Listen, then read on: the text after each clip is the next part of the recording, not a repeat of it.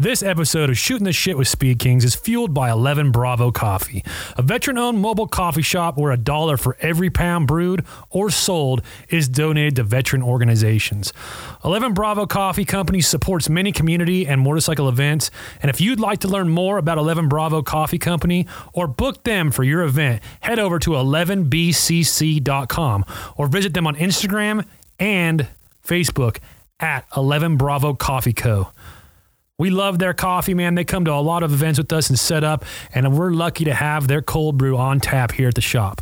So go ahead, check them out.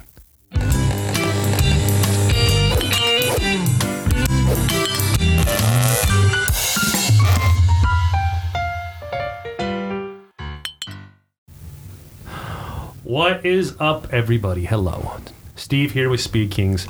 I'm sitting down with the infamous Temecula's own Casey from Cafes Customs. What is up, guys? Yeah. Some of you guys know Casey, um, especially if you're in the Southern California area. Uh, he used to be parts manager over at Temecula Harley, right? Yep, yep. Parts manager, and before that, I was a tech. So about 16 years of uh, dealership uh, time. Wow, that's a lot of time. And then, uh, well, I, in, in our history, I mean, we don't have a very long history together. I'd say it's kind of a short history, but I remember a few key conversations we had. I remember the first one, I think, was at um, Supercross. Yeah, yeah, it was. It was at Anaheim too. Yep, and and and and we were sitting there, and I think you were you were behind me, and you started talking to me like during one of the like uh, I guess breaks of those guys doing motocross stuff and whatnot, and was like, I want to. Uh, I just started asking questions about running your own business. Yeah, yeah. No, it was uh, it was legitimately a year ago. Yeah. like a year ago this month, I think too. Yeah. Uh, yeah, I, I had uh, recently like uh, you know started started the quest of trying to start my own business, and uh, you know you you were definitely you know the pioneering your own Yep. empire, and you know so like. Who better to ask than someone you know sitting in front of you at a supercross? right? Like- this, this this dumbass guy sitting in front of me. Um, and then I remember our, our, I guess you know, I think we maybe spoke a little bit in between then, but I remember I was at Temecula Harley one day getting something, dropping off something, whatever. I think maybe I don't know, but Yeah. And then you're like, oh, I'm gonna let's go outside and talk. yeah And out in the parking lot, you're like, I'm doing it. Yeah, no, I, I'll, I'll tell you what that, that conversation at Supercross. Though I want to get back to that. You you you had some key advice in there to where like it just it, it hit home and man, Yeah. it, it helped even just fan the fire I already had lit. And Yeah. dude, thank you for that. And then yeah, that next time I saw you it was just like I'd already gotten the ball rolling. Yeah. And, you know, like it, it was a it was an interesting process too because uh, uh, you know I, I like did this all whilst having a full time job and Yeah. a responsible position at the dealership where you know it required a lot of my time. So you know to like even even navigate and get this going, uh, definitely couldn't have done it without the the the help of like uh, some people in the background. You know, Yeah, like definitely. my wife being one of them and you know key players like you just i even went to other local shops to ask them like how they ran their business and Uh-huh. what they did and you know i figured i just if i was going to go for it i was going to try to get all the advice i could Definitely. Were they and were they open with advice, or were they kind of more like, oh yeah, you know? Well they, they were actually like fuck that dude you should uh, just work for us oh yeah. yeah and i was like no dude uh, maybe, maybe if it doesn't work I'll, I'll, I'll give it a try but, Yep. but no i definitely wanted to go for it because I, I had a side hustle out of my garage i'd been doing the, the side work thing since oh man since as long as i can remember you know yeah. uh, like so yeah i mean it was just like it was time like uh, i was just at capacity Oh yeah. Sometimes it's it's you got to make that move. You know. I Yeah. think that's when we when when I quit my job. So that that's well you you so you quit your job in February. No, no. So uh, I, it wasn't till July. So Oh, okay. you know, I'd, I'd gone But through you got the shop in February and stuff, or started moving the ball, Uh, or April. I'd Oh, got, April. I'd, I'd officially gotten the space in Gotcha. April, and uh, it was a building from 1988, and Yep. it smelled like 1988. and, perfect. yeah. Smelled like purple and, and, and turquoise. oh, dude, it, was grand. It was grand, and uh, so.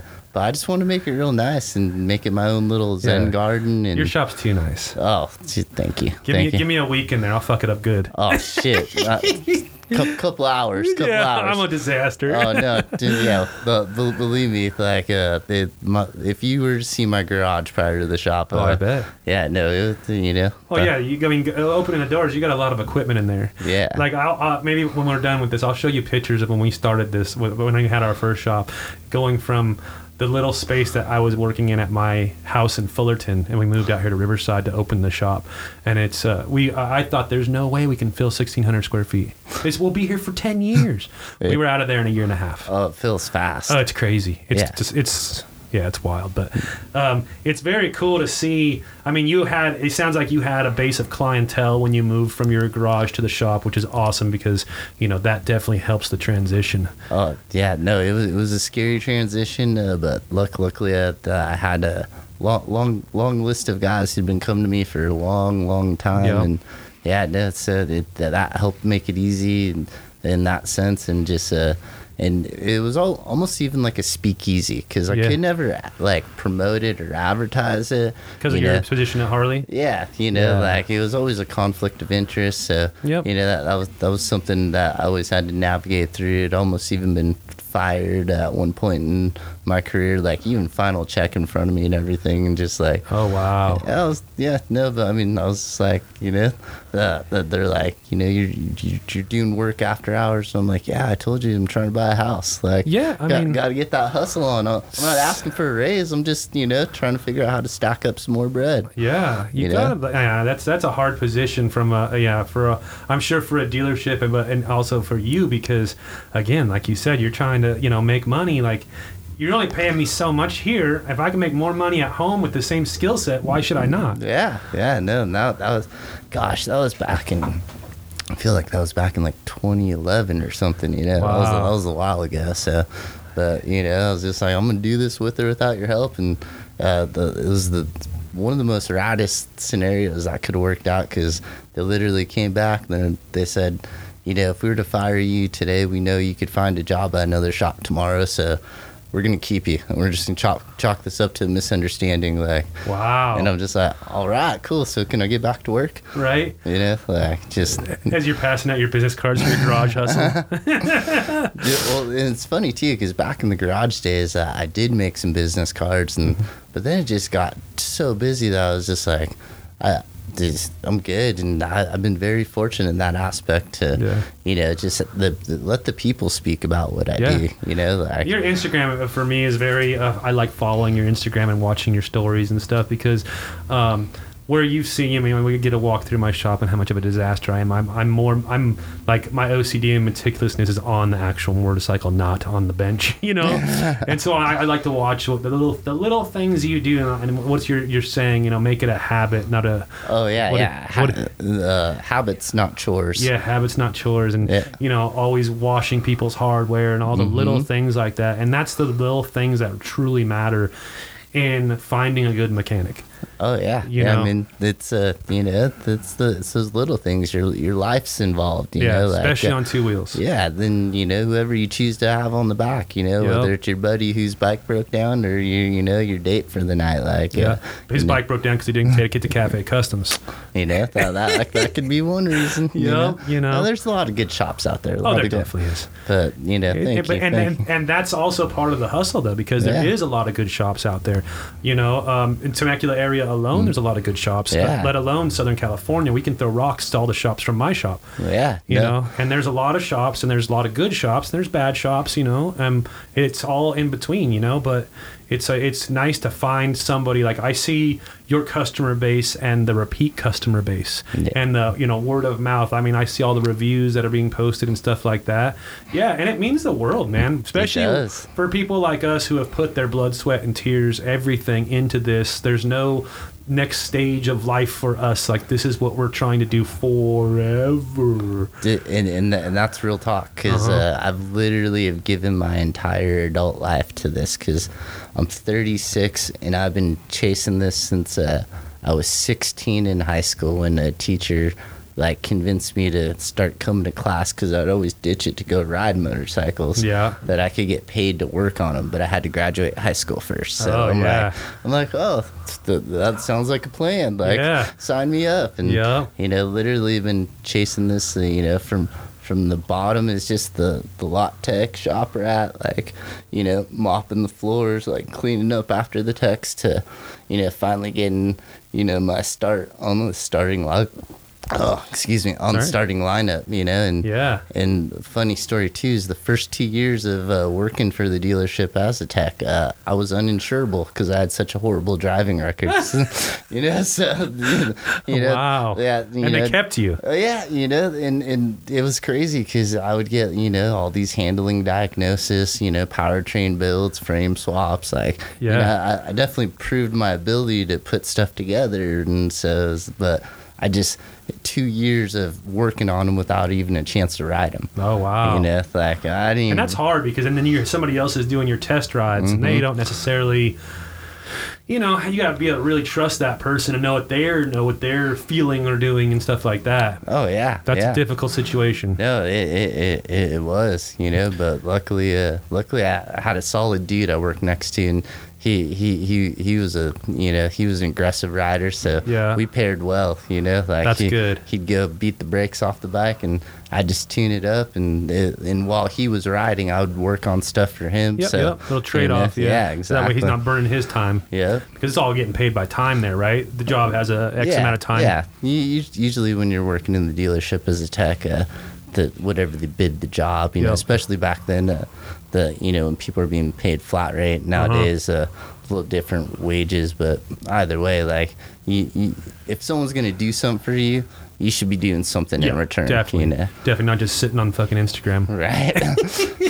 Shit, that was even before Instagram. right yeah people was- don't, people don't know about that life before instagram though Yeah, that, that was back in like 2004, 2005. Yeah. Like, So did you go to MMI or tra- get training, or did you just go straight to the fucking bottom of the of the bench and start working up? Uh, yeah. So uh, that that that was what got me into like uh, going to, to to MMI was that teacher in high school. They they exposed me to that program. I decided to turn my grades around and Yep. you know the, kick it in high gear. But uh, the moment like as soon as I graduated high school, I was 17. As soon as I turned 18, I got a job at the local dealership. Yeah. Knowing I was going to go to MI in like three months, uh, but you know got got my lot tech job. I just Yeah, got you your know, foot in the door a little Oh, bit. dude, yeah, that- yeah, I've been dying, dying Yeah. to get into it. So, uh, did that. Went to MMI, but I went for all the imports. So, oh wow, I didn't know that. yeah. So, like, I was a desert kid. I was into sport bikes. Like, Oh, okay. that that that was, that was my gig. Yeah. So, uh, you know that it, it was kind of interesting. Like, I started hanging out with this one guy in particular, and uh, man, we we would uh. Smoke just gang weed. Like, Yeah. It was a good time. bro. good good time with that dude and uh you know, but he went for the Harley. So Yeah. when we when you branch off onto your electives, like, you know, I went to the import side, he went to the dark side, the Harley side, and I'd get done with my, you know, activities and my classes and I'd go sit in on his and be like, What is this all about? You Yeah. know, like one carburetor, like no valve adjustments, like hmm. Yeah, so you know, like I just kind of was drawn to the simplicity to. Yep, like, yep. I'm like, what do you what do you do to these things? You know, because I'm used to like building motors for like the quads or the dirt bikes and suspension and like you know, but th- this was so different and foreign, and I just kind of kind of got into it. You know, like, Yeah. I'm like, hmm, you put chrome on it, like this is this is interesting. And, Yeah. uh, but yeah, like in Harley had the best continued education, like Harley Davidson University. So if you got a job at a dealer, typically as a tech, like uh, you know, they'd send you back to like Milwaukee or wherever the course was, Arizona, East Coast. Like, so I, always saw that as like an incentive to work for Harley. Uh-huh. So that was kind of a huge push for me. It was just like, hmm, that, that sounds kind of cool. And uh, yeah, throughout the, the, the dealership years as a tech, uh, I got sent to many classes, and those were probably some of the raddest experiences uh, out of it all. Just because you meet these guys from all over the country, you get to share stories, get to share random adventures out. You know, Yeah, the nights yeah. in between classes, and oh man, some good ass memories from that shit. So That's awesome. yeah, yeah. So See, I, yeah. I went to um, I went to YouTube University, Mm-hmm. so and, and XLForum.net taught me a hell of a lot of shit. You know, I don't have any like you know, that's why I tell you, you know, um, we do the small things we do at this shop. I won't touch people's bikes. Yeah. You know, friends and stuff. I help them out and stuff. I'm not, you know, I'm not. Um, I know what I'm doing, but I'm not a trained mechanic by any means. And you know, I'll wear that YouTube University badge, fucking, you know. Plus, I've also released. My, I'm not. I'm a YouTube like professor technically. Hell yeah. But you know, I mean, I think it's all just depends on um, the people's energy and what they strive to learn, man. I'm Yeah. my first bike was a 69 Ironhead, as I've said many times, and I was broke living on that top ramen budget, you know, trying to buy parts for it and stuff. And uh, I had to learn to work on it all myself. And I mean, I would, I'm, I'm a big forum reader. I love forums for stuff, and it doesn't seem like there's as many as there used to be now. But like that at that time, this is 2012 ish, around that time um, XL Forum. I mean, that uh, if you you know that has so much Ironhead Sportster stuff on there. I mean, it's amazing, and there's some really um, guys with some amazing knowledge that they've posted on that in forum. And I would just sit there and read and read and read and read, you know. And that's how I learned how to do everything on that bike, you know, because I had to do it all myself Yeah. you know and then that's kind of that that got me moving forward i mean i've always worked on cars and shit my you know teenage through 20 you know lifespan and then when i finally got up my first harley it was just all i don't even like working on cars anymore i have like old cars and stuff but you know and and i figure man I, I've done some things like I changed the spindles on our old suburban and stuff, like to some lowered spindles and stuff. My hands were like bloody as fuck and like all beat up and shit. And I'm like, this don't happen to me on Harleys. Nope. I'm fucking, and I'm sitting on the floor because I don't have a lift, you know, all this mm-hmm. dumb shit, you know, and I'm like, I'm over this. Yeah. I'll, I, he, you know, there's a guy down the street that you know I've become friends with, and he helps me out with the car stuff, and you know, I obviously I have to pay him, Yeah. and but I'll just stick to working on the bikes. I'm good with that. Yeah, no. everything's out in the open. It's on the lift, like, oh, it's so much more fun. That- exactly. Because Yeah. uh, in high school, I was into cars, but that's why I wanted to work on motorcycles. Yeah. Take up so much less room. Oh yeah, Like, just you can roll around just the entire thing and, Yep. you know, half a push on your stool.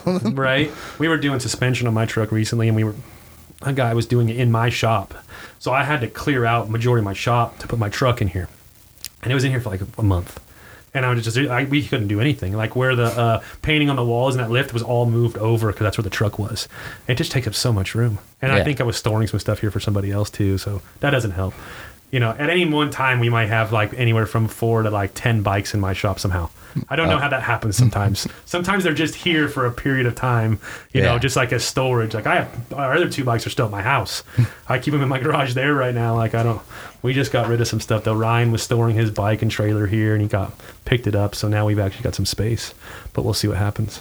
Nice, nice, dude. I, I I was recently doing some some shocks on my minivan, and I Oh, got myself God. in a pickle, like like trying to compress the front struts, and oh man, you, I I, I should have documented it more because Yep. it, it was like as as clean as my work looks on Instagram, like. Man, the, the, there's there's there's some dirty dirty things I gotta do sometimes. Oh, and- I bet. yeah, the, it was pretty interesting. I had like five tie down ratchets, struts, compressing that spring. Yeah. Finally got it all, but you know, like did Well- did a big old 50k service on the family minivan. Yeah. Well, there it comes up again. I have a spring compressor tool that I bought for like the coils on our my truck, so you can borrow it. All right. That's a pain in the ass right there, man. Well, I hope I don't have to come across it again Right? for a Oh, couple man. years. yeah, I don't know, man. I don't know what it is. I used to love working on old cars and stuff, but I don't know. As I got older, I just Yeah. I'm not about it anymore. No. Just not about it. Just yeah, I'll stick with the bikes. Yeah, Like, and, and I got friends like you know because we do a bunch of the stuff in the C10 industry, you know, with uh, some of the stuff we do, and uh, I have friends who are all about that life. You know what I mean? Um, a buddy that I a guy I met on Instagram, I've become you know pretty good friends with. He runs a little, uh, uh, he does like LS swaps on. Uh, on, on trucks and all sorts of different vehicles. His Instagram's at ls underscore swaps. Dude, super, just the nicest guy. When I met him, he was working out of a one car garage uh, in it, at his house here in Riverside, and I, you know, I was kind of like I talked to him and kind of got the feel for everything and what he's got going on. And he's like one of the most professional mechanics I've ever met in my life. I'm like, man, you're, you, he does he does I think three swaps a month. Oh, nice. Yeah, I mean he he did my swap on my truck in two weeks. Yeah, I, it, it was, and I never had a single issue with it. It's just beautiful, you know. And that's detailing the whole block, Yeah. changing all the seals, you put a can, like all this stuff, you know. And uh, since then, like I, you know, I've been kind of like helping, you know, just giving him like little advice, you know what I mean? Mm-hmm. Little advice about things. And since then, he's got his own shop in Corona. Like, Oh, wow. he's getting it, man. No, and it is the coolest, fucking funnest shit to watch, you know? See? Yeah. You No- know, another example. You yeah. know? yeah. I mean, you know, I don't know what I'm doing, but I just give people little advice that I think that I know. well, well, that's the best part. Like even like life, you get to carve it out however you want. Oh, yeah. Like you know, and, and this this business shit, I knew like nothing about Oh, yeah. like the professional side of it or like you know go going to the county clerk and all that stuff and you know get getting the things you need. But uh, I, I was lucky because when I went to the the office to start this whole business permit process stuff, the the lady told me you're, probably gonna be here like six to ten times, and I I took that as just like, oh, I just got to do one step here, one step there, and then you know eventually it just kind of all comes together, and Yep. you know, but you just gotta put in the work. You do, yeah. and that, that's a that's don't get discouraged you know just this all every you know i my biggest thing i always say like when i do stuff and especially in the last few years i'm like man there's dumber people that do this shit every fucking day you know and i don't mean that as an insult by any means but i mean i know that like i'm dumb as enough but i'm not that dumb you know what i mean Yeah. i'm gonna figure shit the fuck out and Yeah. you have to every day. Yep. every fucking day you have to figure something out because like i didn't know how to start a website. I didn't know how to use instagram to market my business. I didn't know all these things and nobody grabbed me and said i got you man. I'm going to show you everything.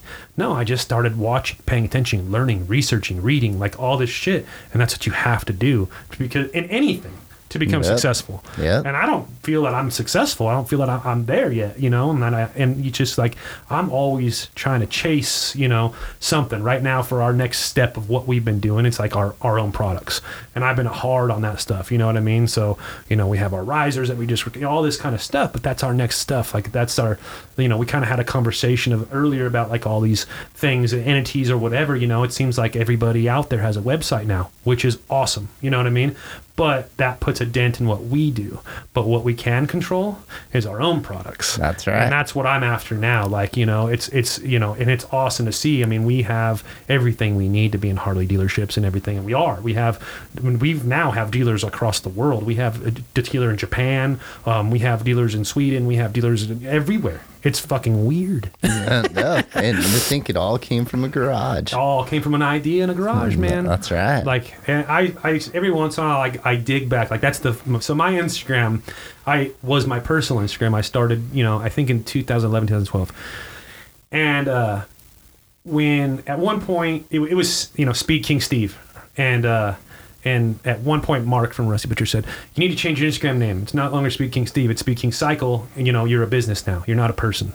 And and from that day I like changed kind of my content. Like I wouldn't post my kids anymore. I made a private Instagram account like or a personal one you know. I don't post much on there anyways but um you know I took like it, my kind of my personal life off of the business but I never deleted any of the pictures. So like if you can if anybody's ever bored scroll back it's weird because I'll do it every you know six eight months or something. I'll scroll back to the beginning and I'll watch as like I built that Ironhead in this garage on the floor, you know, like borrowing tools and stupid shit, you know. Um, and uh, I posted some pictures recently about that, and it's you know it's real. Like that's where it started, like with an idea, and I know how to manufacture like parts. So I'm like, oh, I made this choke relocation tab. I'm gonna sell these now, and I made 150 instead of one, yeah. and that's how I started selling parts, No, just that- like that. That, that's that, that's amazing. Yeah, You know, And it's, can, it's really like uh, Otto from Built says it the best. You know, you're dumb enough not to give up. yeah. you know and that's what it really is like you know i mean there was plenty of people when i was like trying to do this uh you know friends or whatever like you're dumb like you know what i mean it's never gonna be anything you're dumb and i'm like "Hmm, that's fine. I always think i, I don't hold my uh, my wife like, I, like i don't hold it against her but i always remember this one thing right? And yeah this is like we'll say you know maybe i was making $200 a month from speed kings you know what i mean and not making necessarily but you know Yeah. coming in. So, you know, somebody at PayPal would have a little bit of money. I'm I'm working at an IT tech job. I'm making twelve dollars an hour in Fontana, and I'm living in Hesperia. And my my wife at that time we were dating, she lived in Huntington Beach. So I'm always on the road. You know what I mean? Traveling. You know, like I, I have no fucking money. You ain't making it shit with twelve bucks an hour. You know what I mean? Yeah. but uh And I remember we were both broke, you know, and I'm like, let's go to dinner tonight. And she's like, I don't have any money. And I'm like, well, we'll go with the business money. And she she said, what business? like, and, and not in a, you know, Yeah. like again, she, you know, she she works here, you know, but it, it I always hold that in my brain. Um, and it's funny to me, you know, what business? And now this is what we've been doing for three years. You know what I mean? And this is, you know, rewind six years ago, probably. You know what I mean? Um, And it's just, and that, and that's a short period of time when you really think about things. You know what I mean? Like you. So when, when, with that, when, when did you decide like I'm going to open my shop? How long of a period of time was it? Like I'm fucking doing this, and now I open the doors. Uh, so so yeah, it was like we'll say February first of last year, and then April first, uh, I, I got I got the shop and had like uh, all the the right paperwork in order, Yep. the the insurance, like you know all all, all the legitimate California requirements. That's an investment right there Oh, it, it was, and for something that you don't even know if it's going to work. yeah, well, well, and even then, like me being the guy I am, like the place just wasn't up to par for me. So, Yeah. like, I knew I wasn't gonna do any renovations because, like, I know firsthand, like, like my garage was never empty, full of bikes. There, there'd be some times where it'd be like six, eight customer bikes, like in the garage, and it's just like it was overwhelming. So I knew, like, the moment I got tools in there, it was just gonna be game on. And Yep. I spent two months like just every night after work till like two, three. I think the latest was like four, maybe even. I think I even pulled an all nighter there one night. But you know, like just you know, I'd, I'd work all day from like six or nine to six, nine to seven, and then go pull another shift. Like Yeah. just putting in the work, but finally got it dialed, electrical, floor. I mean, you've been there. Oh, it's yeah. it's you It's know the cleanest shop I've ever been to. Thank you, thank Yeah. you. And uh, but yeah, so it was probably probably like June first is uh when I started taking stuff in, but it was July.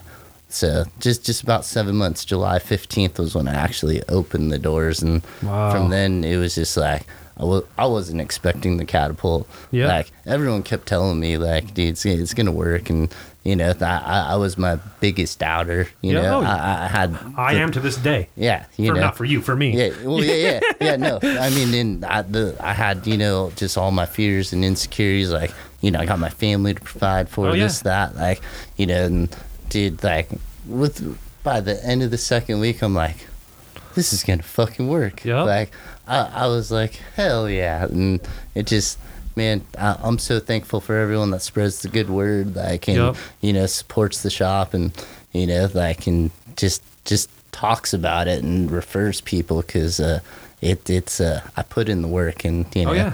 it's uh, And there's it's a lot nice. more work to put in still. Yeah, you yeah. know? I'm, I'm just barely even getting the hang, and Yeah, you yeah. know, I'm still even adjusting to to you know like just what I'm doing because I I used to be so burnt out, and now it's like I can focus on this project. I can focus on my family, and Yeah. it's it's it's amazing. It's Yeah. it's, fucking awesome. Sometimes really. it just takes having the right people in your corner, you know, to give you those little bits of pieces to like say, okay, yeah.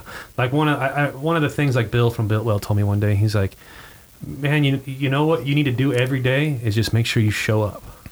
Like, don't take this for granted. You know what I mean? This is a this, and, and for all of us that are doing this, can be gone tomorrow Oh yeah. you know um, and so like you know I, I work every day you know I, I, I- most of the time i work about seven days a week you know i do most of the time six days here and sunday you know i'm always doing marketing i'm always answering fucking dms as much as i can and uh, emails and all you know stuff like that on the weekend That's on, around the clock. yeah, so I mean, I, I usually say uh, as long as I'm awake, I'm working. You know, when I, I turn off when I close my eyes at night. You know, Yeah. and there's definitely sometimes I pull away. Like when we get, you know, we try to go on little vacations from time to time. You know, just to like decompress. But you know, it's always still. I'm, there's not a day that goes by that I can say like I haven't done mm-hmm. work in the last mm-hmm. three years. Oh, you yeah. know, Yeah.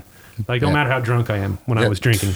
Dude, for real. Yeah, For I'm real. still gonna work drunk. Yeah, no, tell, tell me about it, man. The, there's been some times where I, I got a buddy in Claremont, Jared, and there was one night where it just got out of control where I was already tuned up and ended up doing cams, front suspension, like all this shit. Like, he ended up riding home. I think at like four or five in the morning, and Oh wow. I'm like, oops. Hope you I tightened everything down. Dude, that bike is still running strong. Like, Oh, you know, I think that was like four years ago. yeah, Like, you're, you're, but you're on you're on auto tune now oh, with all that shit. I, I tell people all the time, uh, do this shit by braille. yeah, yeah, exactly. You don't even you just tune out and just go in. It's Yeah. it's muscle memory at this point. Oh yeah, yeah. Yeah, no, uh, to, to to your story, even about like uh, you know the, the this dumb shit, you know, to be dumb enough to. I remember back in 2004, I like bought my first rocker box wrench, and you know I'm all pumped because like I'm starting to buy some specialty tools. Yep. I had this one coworker go like.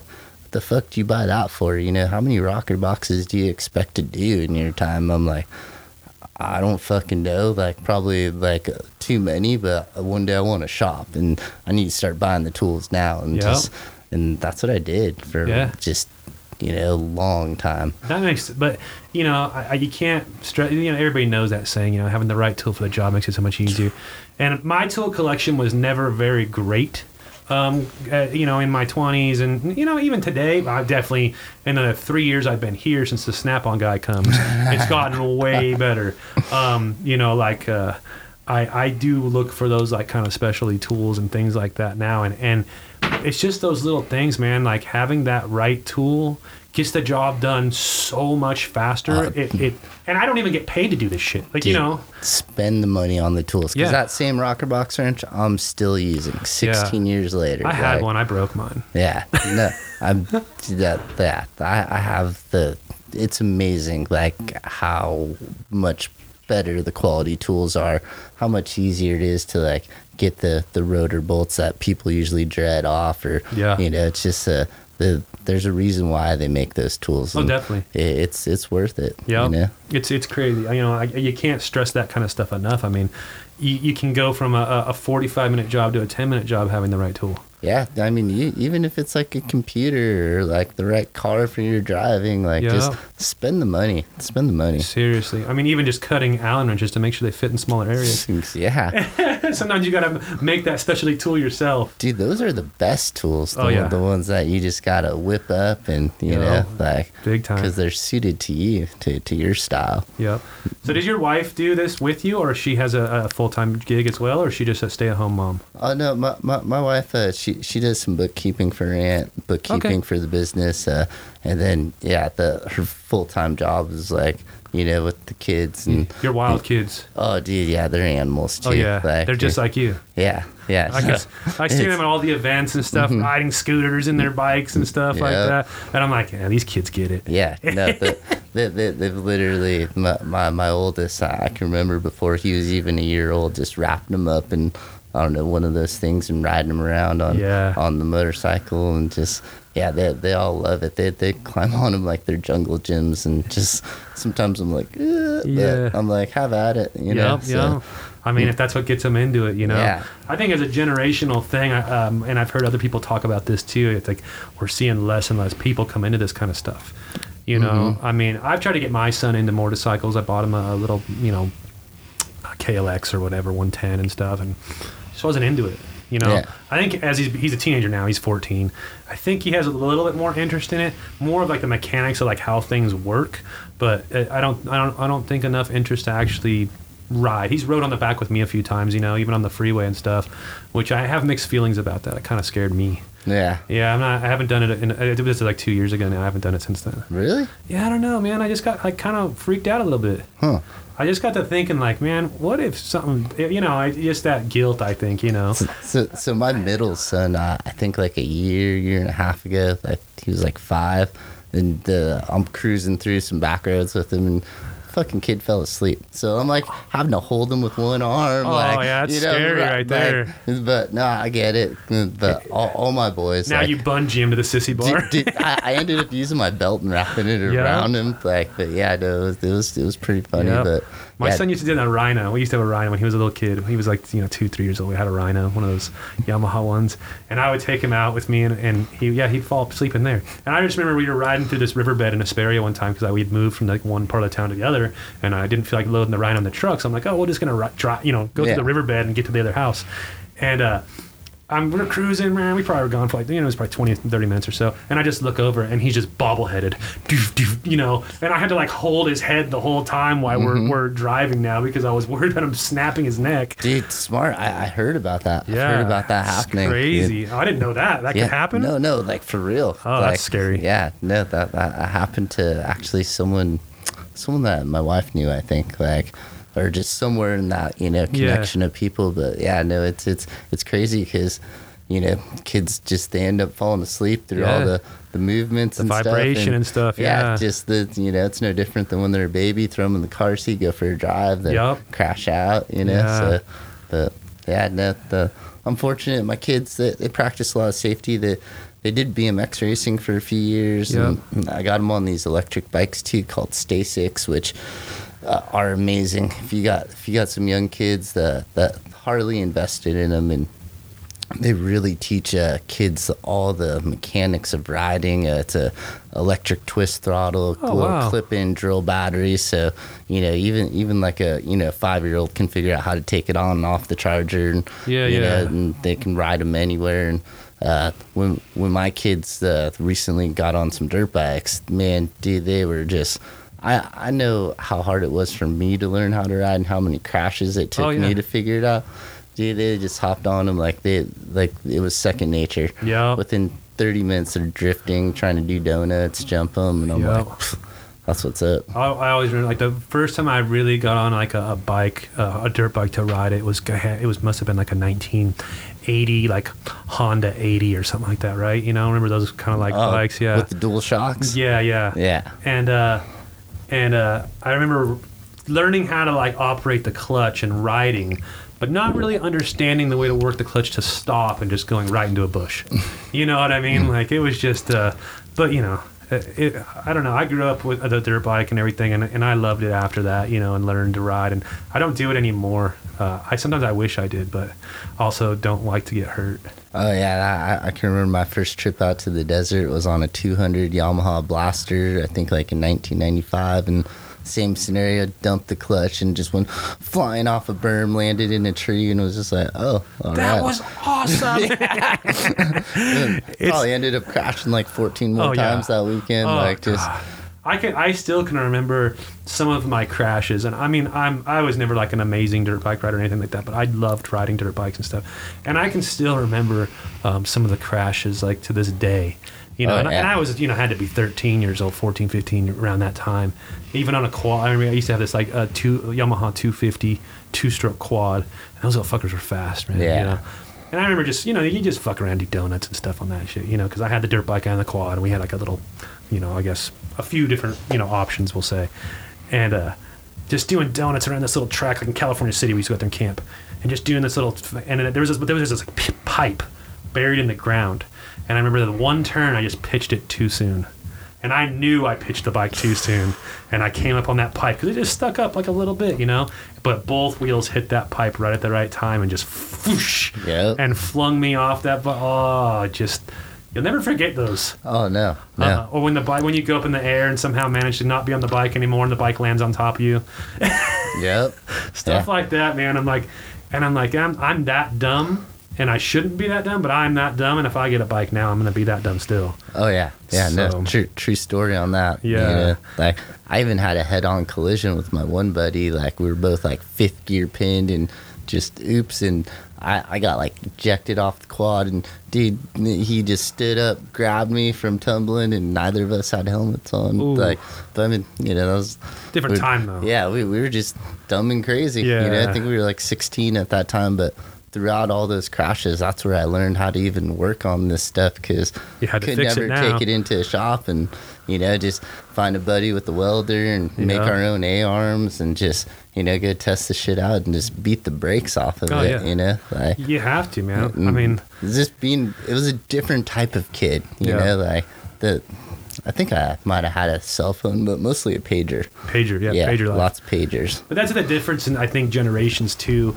I think I see a lot, and I talk to a lot of kids like that are younger, and you know they're trying to do stuff in their life, and it's it's always I always try to like help and give advice where I can, and but they're the mentality is a little different now than it when we grew up. I'm, I'm only a little bit older than you. I'm I'll be, I'm 30, uh, 37, 37. Yeah, so only a little bit older than you, but uh, we had to figure shit out still. Where everybody else now has everything available at their fingertips and still don't understand how to figure things out. And they always like like Instagram is guilty of it and people like realize not re- quite realizing that Instagram shows the highlights, not the you know I'm not, I'm not putting the dumb shit. I'm only putting the cool shit. You know what I mean? And so everybody always wants to like start something and be on top. And they don't understand the work it took to get to where you're at, let alone so where they need to start and just do. Or, or or they don't understand having to wait a month for the next magazine to come out. Oh, you know, God. like go, going to the grocery store with your parents. Oh, f- find me in the magazine aisle. Just you know, Oh, like man. you know, like oh man, is is the new issue out next That month? was the you best know, shit. That's exactly what I would be where, doing. where nowadays it's like you know every day like got got to post something Yeah. new. What what's fresh on today's highlights or Right. something? You know. Yeah, you, they, they're, the entertainment value of today's is completely different now. Yeah. You know, I do miss magazines. I Right. love magazines. You know, I, I I can remember as a kid, like even after school, like that that would be like a hot thing to do. Is just go go get some candy and go hit the magazine aisle. Yeah. and just check out what's cool. You know, Yeah. when when the new issues hit. Learning about new products and shit like that, which is good for people like me that I don't have to put, you know, do magazine space Oh ads. yeah, yeah. No, I mean, well, well, and it's the it's the you know it's the the hidden devil behind the Instagram is like you know I think you and Jeff talked about it a lot about how it's a it's a business especially for the self-employed now. Yeah, big you time. Know? And, and it's like that you could even get away with not even having a website or depending on how big you want your business. But Yeah. you know, like I can't believe how much business comes through my Instagram. And Yeah. you know, like a year ago, I only had like 50 followers, and now like it's grown. You know, and like it's just wow, it's like mailbox money. You Yeah, know, Like, definitely, definitely, it's, uh, man. you know, people wanting to set up appointments or, you know, like to, to me, I just think some of the stuff I do is just some of the Cinderella aspect of it. Like you got to clean this stuff, prep it, but you know, like I'm just showing through my eyes, and I can't believe how much appreciation there is for Mm-hmm. Yeah. it. Because like I'll get guys coming in and they'll be like, yeah, the you know whatever I'm doing in their bike, they're like, go ahead and flush my brake fluid too. Oh, I, I see it on your post, and I'm Yeah, like, yeah. okay, you know, Yeah. so it's it's And- rad. It's like educating people. It you know? definitely. And I think I realized that recently. Um, you know, we've done a lot of videos and how-to videos and stuff like that because you know that's helped me my whole life. And uh, you know, some of this stuff can be. Some of those, I mean, I'm not trying to do everything, and I don't even know how to do everything. But some of the stuff I do do, I think for some people, it's just the fact that they don't have a little tiny bit of guidance to get them there. You know, so we've done a bunch of that stuff. But recently, when I was doing the wiring on the FXR, and I was kind of posting a lot of pictures about that and the engagement and DMs and comments and all that stuff just from that alone, because I kind of realized, wow, there's not many people out there that post wiring. Mm-hmm. You know, but yeah, everybody's kind of got to do it, especially if they're going to build a bike. Like it has to be done one way or another, whether you're doing it or you're paying somebody to do it. And um, it was really cool talking to a lot of the people and them saying, "Oh, this is gonna like this," and I and you know I always look at the insights and seeing how people saved it and forwarded it and all that kind of stuff to other people to see like um, to save it to for insights on how when they go to do their wine they have some pictures now because for me doing that bike I was fortunate for um, Mike Hutchings up in Canada. He had done a similar bike and he made that wiring diagram. I don't know if you saw it on the wall. He made that wiring diagram. He sent it to me, right? And it's all color coded. It's amazing. It helped me out so much. Like wiring for me, it's not a big deal. I'm not scared of wiring, but I'm meticulous on the routing. I'm scared of that part, and I have to know how to do that, and I have to know where I'm going to run it, and this kind of things. And I would sit at night and look at pictures of wire. I, I'd go like search FXR wiring, and I would want I want to see pictures of how other people routed it, and like you know what I mean. And that's where like my brain couldn't wrap around it. It literally took me months to wire that bike, but it took me months to start Yeah. it took me two weeks or three weeks to get it done. Yeah. You know, like it just was, but it's like those little things where, you know, I was posting pictures of my progress and how much it seemed to help other people was really neat, you know, like, and, you know, people are like, oh, can you do my bike? Well, I can. It's not going to be cheap. oh, dude, that, yeah, like wiring is uh, it's It's- it's one of those things where I wish I would slow down and like take more pictures of Uh-huh. routing that I do because I'm sure people could benefit from it. Definitely. But, but it's it's it's it's it's it's a game of cat and mouse. Like sometimes you can run some wires and people don't realize that okay, you run them one time, but oh man, now I gotta like cut it up, or it could have gone smoother here. Or Yep. Vibration aspects of the motor over there, or just Everything. You know, make sure your zip ties are cut nice and clean and Yep. all pointing the right direction. Yeah. Uh, I used to install LoJacks, and Oh, uh, really? Yeah, the- to to get like through the LoJack process, they even have to like critique your wiring and make sure stuff is soldered and Oh, hidden. wow. So like you know, it's hard to find. So you had to come up with some pretty interesting places to hide them, like you know, throughout the the bike. But yeah, no, wi- wiring's a tough game. That it's kind of one of those ones where you can't quote it, you can't bid No. it. It's just time for time, and whatever it ends up being, charge them double. Yeah, yeah, right. Like, Yep. Just because it's a it's it's a it's a lot of work to I do think it literally right. I probably have like 60 hours in that bike. oh yeah, I mean, just you know, but again, it was the you know that that FXR is the first bike I built from the ground up. So um, the wiring took more time because the first one I've done, and then you know you miss one wire, you got to try to put it through the loom again. You know, like Mm-hmm. all this little stuff, and I, you know, I and. I mean, I'm so psyched with the outcome of it. I mean, I know there's little things I could do to make it a little bit cleaner. oh it's proper. Yeah, but I mean, Yeah. I don't, I'm not going to go back and redo it. You know, if so, so those little things to make it a little cleaner would mean undoing fucking 20 wires and reroute, you know, Mm-hmm. rerunning them, and you know, I think it's good for for what it is now. I mean, I'm, I would still be proud of it to take the panels off and show people. Oh, yeah. you know, Oh yeah, no, Um, it's a it, it's very nice and it's tough too because wiring trying to read it in a book or like see some black and white pictures. Uh, Oh, yeah. it's difficult. I don't know what those symbols mean. Yeah, I know the ground symbol. That's all, that's as far as my life goes in understanding that shit. But I know where to connect stuff, you know, and I know I know how to solder. Thanks to Tony over at Landspeed, we talk Yeah. about that. And when when I, I t- we talked about that in an earlier episode, but when I I didn't nobody taught me how to solder until I met Tony. So I'm like, oh, I can do this. I have a soldering iron. I can do this. So my in my eyes. Taking the wires and opening them up like this and mashing them together, well, that's going to make the best connection, right? yeah, I mean, theoretically, but you know, so my I would have you know the wire and then a just a ball of you know solder and big old speed bump. yeah, it was gross, man. But it, I remember when I showed him the first time, he's like, "What the fuck?" And he taught me how to solder how I do today, you know. Yeah. And it's a you know way nice connection and clean and Yeah, ge- general rule of thumb on soldering is your solder shouldn't exceed the thickness of the wiring insulation. Yeah. Uh, that's when you know you got a pretty money one. Like when it's just the the smooth. oh yeah, yeah. and I don't even think mine are that good, but I, I definitely should practice more. Yeah, yeah. No, the the I, I love soldering. I actually started soldering probably when I was like six, building RC cars. Oh wow. Yeah, so the uh, uh, I was fortunate to be able to be exposed to RC cars, and you know I always had a thing for Legos and Yeah. K'Nex and I love RC. I know, uh, uh, but yeah, so that that's kind of even where a lot of my hands-on stuff. Yeah. Uh, I was I was terrible at comprehension and reading, and Yeah. you know just there there's there's a lot of aspects in life that you know I, I struggle with, but stuff that's hands-on and mechanical or you know just goes together. Like count me in, you know. Yeah. Some people just understand things on a different level. Oh yeah, You know Josh Runlet, right? yeah, yeah. Oh man, he understands engines and the way things work on a totally different level than I would probably say 99% of the world. yes, And it's almost hard to discuss engines and things on how on engines with him because he starts using all these terminology that I don't even know what the fuck it means, you know. And uh, I just like when he tells dick and fart jokes for the most part because that guy's one of the funniest motherfuckers out there. Yeah. But it's it's just crazy how his brain works and how the understanding of something like that can really you know be. You know what I mean? He's like our the, the feed twin Elon Musk and shit. Mm-hmm. You yeah, know? no, no, just uh, sees things in a whole different perspective. Yeah.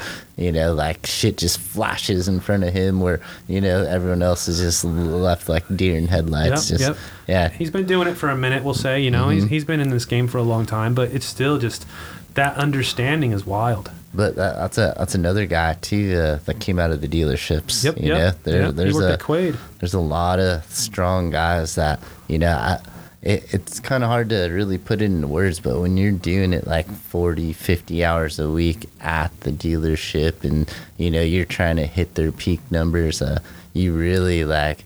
You know, it, it puts you through the paces. You know. Oh, like, definitely. And you know, it's cool to see what he's built. You oh know, yeah, and- he's an amazing builder. yeah. His uh, Road King, that gold one, is one of my favorite bikes out there. Oh, with the yeah. Mm-hmm. raked out inverted front end. I love that bike. And then you know those bikes. I mean, a lot of people will look at those bikes and be like, fuck that thing or whatever because you know we're all Dyna FXRs, you know now new soft all this performance bikes they call them, you know. But that thing's a beast, man. Oh, it yeah. gets it, and he'll Oh. ride that fucker. You know, he'll Mhm. smoke motherfuckers on that bike. Oh yeah, dude. Every powertrain that comes out of his shop Oh, is just yeah. oh, it's nasty. Yeah, he tuned my um my Softail, and uh, man, it runs like a rape date, man. I Oh, love yeah. that bike. I was just discussing today. I'm thinking about doing a, a 128 kit on it now. It's a 114, but I think we can do the 128 now. Just, just get another one. Oh, I want to, but you know, like I, I told, I'm, uh, man, I just got too much. I mean, things so nice. Yeah. So, but I- I'm a firm believer too. If like if it's running good, like and you get it to a certain level, ju- just start on the next one. Right, You you know, know, instead, I- instead of like having like four or five different versions of the same, but Yep. like just consider it like a painting. You know, No. get a fresh canvas. I definitely agree, and I usually don't like. I've got to that point where I like after my my orange Dyna, I went through these stages, you know, Mm-hmm. and fucking five builds in, you know, too much money now, you know, like with the Softail it was a one and done kind of deal, and and I agree with that, you know, as long as it's um, you're able to, but that's the bike I ride the most, Yeah. and I'm just like. 128, you know, just jugs and pistons. I just, you know, I already got everything else. It's like I just got to swap jugs and pistons. It'll only be its third top end. I, I mean, or do you probably find yourself a a, a bagger like I know, a I've been thinking 2017 about- bagger? You know? depends- I want. I, I, I'm to the point now where I'm like, well, what can I do with a Road Glide or a Road King?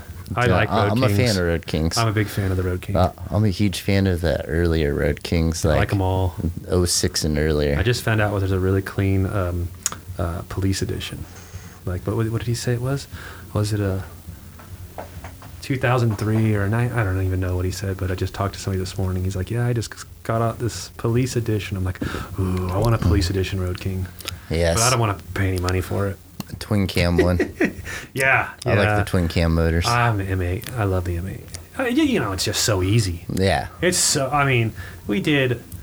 Mine was a 107, so we put Screaming Eagle jugs and pistons, just one 114 inch, you know, and a, and a S&S cam, and you know all the little components to go with that. And we're doing 120 horsepower and 130 foot pounds of torque. It's just too easy to get the, the numbers, you know, but the reliable numbers. Not even like Yeah. you know that's a big thing for me is like as far as cams go um, I, people i think a lot of people are uneducated about cams and they have a misconception i'm like well what's the biggest cam my bike can take well that's not how to go about it as you know oh yes. I'm a mid-range guy for life. You know, I want my cam to mm. pick up at 2,000, 1,500 RPM and carry me through, you know, 4,500, five grand, maybe, hopefully, mm. you know, because that's where I ride. Yep. You know, that, that that's where you're passing trucks. That's where you're taking off from the line. That's where you're shifting. like- Everything. yeah, that's yeah. your normal riding range.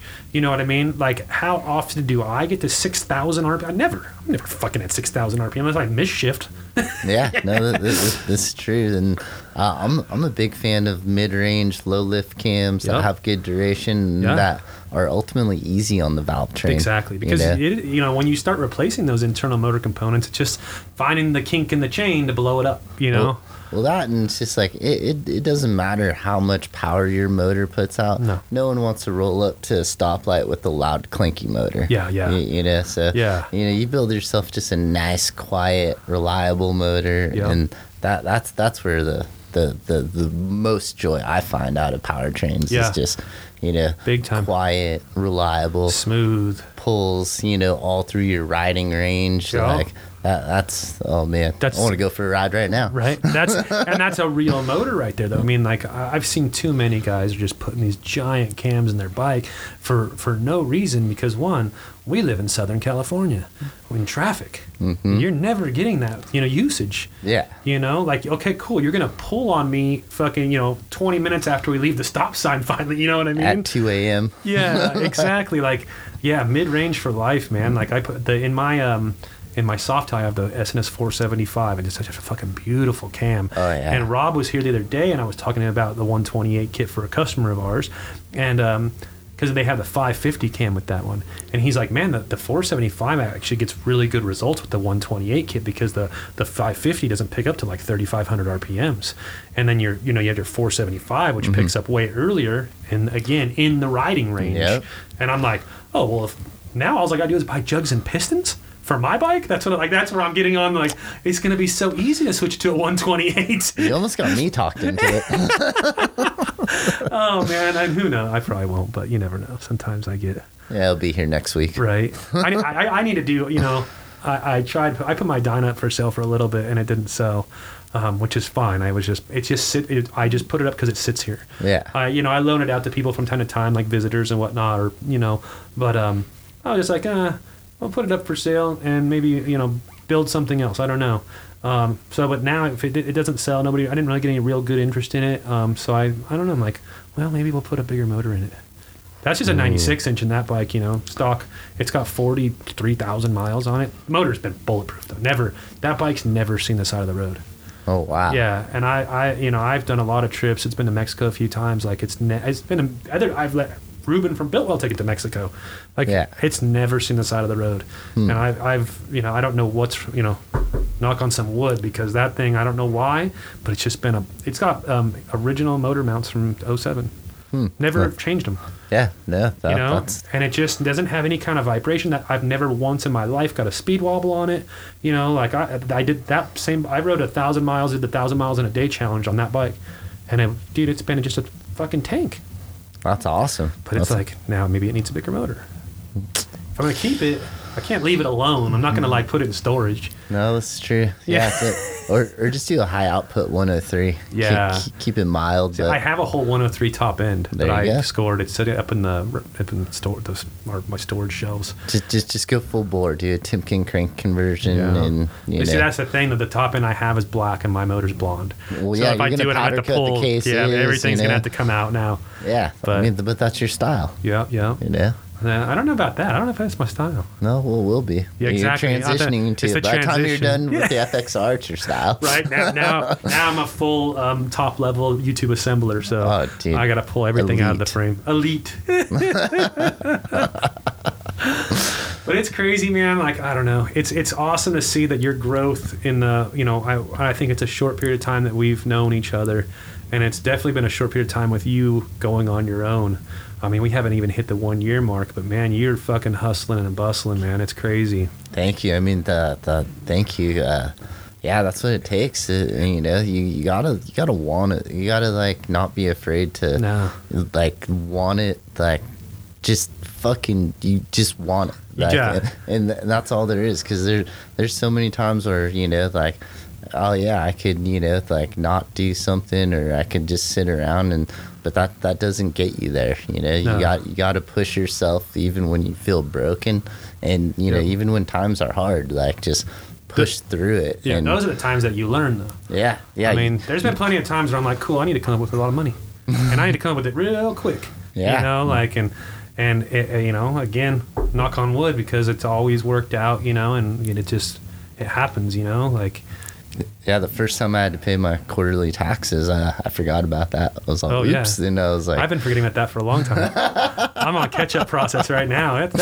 But you know, it, I hate that process. Well, I hate that as a startup business, we have to do that. Mm-hmm. I, because you know, for me, it's it's not necessarily like that we don't have the money, but like to those taxes for us as a startup, like as a growing you know small business, that money right now can be used to create a new product, to Yes. do this, to do that, where we're going to create a bigger revenue stream coming in.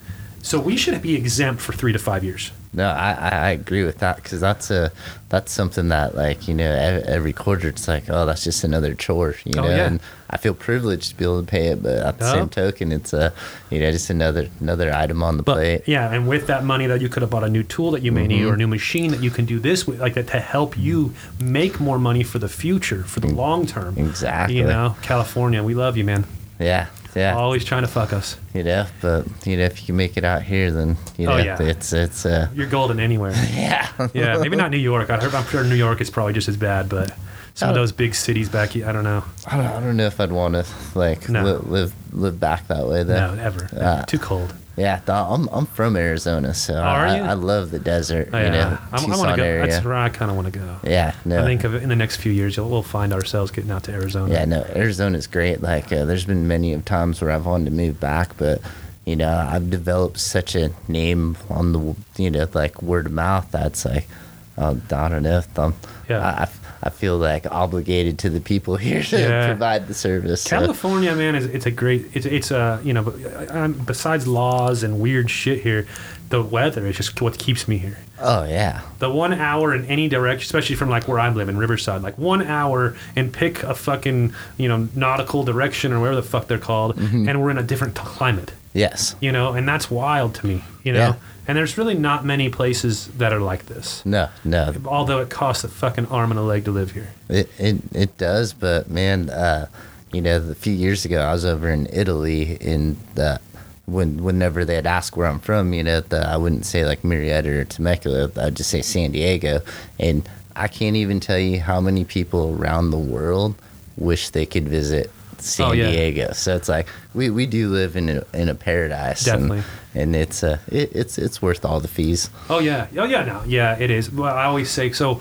You know, a lot of people know from a previous podcast. I grew up in Hesperia, which if you know Hesperia, Yeah. it's a little small. The high desert. Yeah, it's like a, it's like a. I wish I was a city, but I'm not a city really. You know, it's kind of like the Wild West still. I mean, I my kids live there, so I go up there all the time, and there's still dudes at the gas pump filling their ATC up and shit. You know, because they rode it to the gas station, like, you know, weird shit like that. So, um, but and I moved from there, paying two hundred dollars a month for renting a room, to Costa Mesa, eighteen hundred dollars a month for like a nine hundred square foot apartment.